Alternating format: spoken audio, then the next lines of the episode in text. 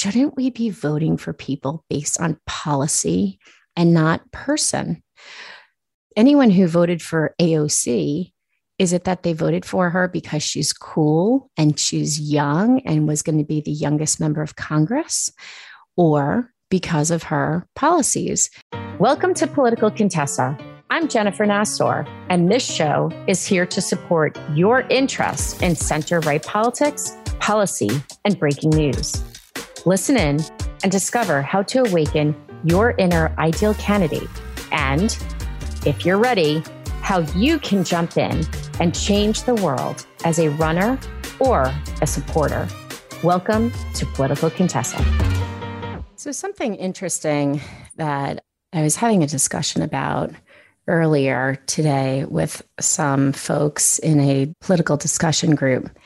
And we're talking about difference in Biden and Trump. And I know I say Trump and it feels like I'm saying a curse, right? For for most people in Massachusetts, you mention the name and and you see people shudder. And I'm sure the same thing happens in you know, New York and Illinois and Michigan and California and so many other places. And we're talking about Biden and the folks that I was sitting with are to the right. Some are more right from me. Some are a little bit more centrist or left. And as they got older, it became more centrist. And the person next to me starts kind of picking on Biden, his mental state. Is he there? Dementia, all that stuff. And just kept bringing up Trump and just kept bringing up Trump's name and made me realize that shouldn't we, regardless of your feeling on Trump, if you loved him, if you just accepted him, if you felt about him like my one of my good friends um, always says in the tenor and tone of of how he spoke and his temperament if you didn't like that if you hated the guy totally his policies, as far as I'm concerned, were awesome. However, I don't try not to mention his name because I feel as though it infuriates people and it starts fights and it incites people. And that combined with picking on Biden's mental state, I don't think is the best way to start a political conversation or have it. But I do think that there are some interesting things that were pointed out. And so, my first one is you know you hear a lot i guess if you if you watch news and you watch news station like you know some of the more conservative ones out there and and you see what's going on at the border and it's horrifying and it's upsetting. And you hear of drug mules with little kids on their backs and you hear of how kids are being trafficked for sex and for drugs and doing the dirty work of adults and growing up way too fast. And that is just incredibly upsetting. And it's great for the airwaves. It's great to set people off and get them all riled up and excited and and hateful and and sad and and all those emotions. But at the same time, I think we need to focus on the issues that unite us that we all think are good. And so whether it is you know, in the previous administration, you know, Operation Warp Speed and getting the vaccine out, whether it is the the accord and and working with Palestine and Israel and and moving the embassy, whether it is how the border was kept safe or the economy or just a whole host of of other issues that you look at and you say, we really need to get the person out of politics. We need to get the policy into politics. And why don't we focus on good policy? Kamala Harris has yet to be at the border. So I wish for Joe Biden's good health and his success because I do not want to see a President Harris ever in my lifetime. I cannot understand why she was charged with going down to the border and seeing what's going on there and still hasn't been down there. Why Biden still has not been to the border. He hasn't been there as president, as vice president, or as a member of Congress. I find that atrocious. And I think that the policies are flawed. And so I don't have anything bad to say about Biden as a person because I don't know him and I don't think that that's very fair. However, shouldn't we be voting for people based on policy and not person? Anyone who voted for AOC, is it that they voted for her because she's cool and she's young and was going to be the youngest member of Congress? Or because of her policies? Do you actually think that those policies would get through? When we talk about climate change, we can talk about climate change. And I think as a Republican, I am very interested in it. I have children. I want this earth to be here for a long time. However, when you go out to someplace like California, you go to Beverly Hills, you see that there are more G Wagons driving around Beverly Hills than there is probably produced in any other part of the country. If you think about the rockets that get launched, and God bless William Shatner, but rockets that get launched by Bezos and Richard Branson and uh, and Elon Musk that are blowing through our atmosphere, going to give people a ride into space. What exactly does that do to climate change? Isn't John Kerry still traveling on his private jet as the climate czar?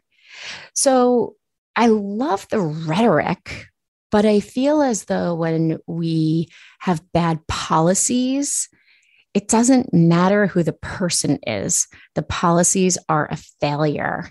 I think the mandates, the vaccine mandates, and I am fully vaccinated. My children who can be vaccinated are vaccinated. I have no problem with the vaccine. What I do have a problem with is as a woman, I appreciate my right to choose. It's my body and my choice, except when it comes to the vaccine. Then it's the government's choice. It's no longer my body. And so the hypocrisy and the faulty rhetoric makes me resent the people who are in power. Whereas with the previous administration, so I'm not going to say his name, this is how it should be discussed. With the previous administration, you might not like the person, but the policies were good for America. It was good for all of us. They kept us safe, they kept roofs over people's heads, they kept food on people's tables. And by the way, you were able to go and buy Christmas gifts on December 23rd. Now we're hear from the vice president that we should start shopping early. We don't know when we're going to get goods and services. We have steel rotting in on the border. We have a supply and demand issue. We have truckers that can't get trucks across the country because there aren't enough drivers. We see escalating gas prices, food prices, inflation, and who who ends up feeling that? It's the consumers. So before we say, "Oh, so and so is a nice person," or look at their demeanor and it, it's so much better. I think we need to go back and have our friends and our neighbors talk about policy. What policies do you like that make you say, I'm okay with our society headed towards socialism? So, what, what policies do we like that we think are going to be good in a Marxist society? If you hear these phrases being thrown around by people, socialism, Marxism, in Marxist theory, it's a transitional social state between the overthrow of capitalism and the realization of communism. If there's anyone who feels that this is a good way to go, that AOC has it right, that Ed Markey has it right, that Liz Warren has it right, and God forbid Bernie Sanders, then maybe you should go over to Russia and see what your life would be like. Maybe you should go to China or North Korea and go see how you like communism because capitalism has done our country well. And are we a faulty nation? of course. We're also still a young nation, and we need people to participate and to grow with us and to actually be involved in conversations regarding good policy. So stop beating people up. Trump was a jerk. He was a bully, blah, blah, blah. Biden, he's losing his mind. He's got dementia. Put those things aside. And I don't care if you think Trump was the nicest guy or Biden's the nicest guy. Put the personality aside, put the person aside. Think about the policies that are good for you, are good for your family, are good for your neighbors. What is going to help you? In Boston right now, there's a, a mayoral race going on one of the candidates is a housing advocate and would like to put more public housing, affordable housing, whatever she calls it. She's a wolf in sheep's clothes. She would like to put public housing in a part of the city that doesn't have it. However, that part of the city also doesn't have any schools. And so to put housing in that part of the city is bad policy because you're not thinking about what the people need. The people who would live in that housing they don't have schools for their kids. Their jobs aren't there. And the transportation in that part of the city is horrific at best. It's overcrowded. There's hardly any buses, and you have to walk blocks before you get to another train, another subway, T. We call it the T. Policy is not good. People might like her as an individual, but we need to start looking at policies.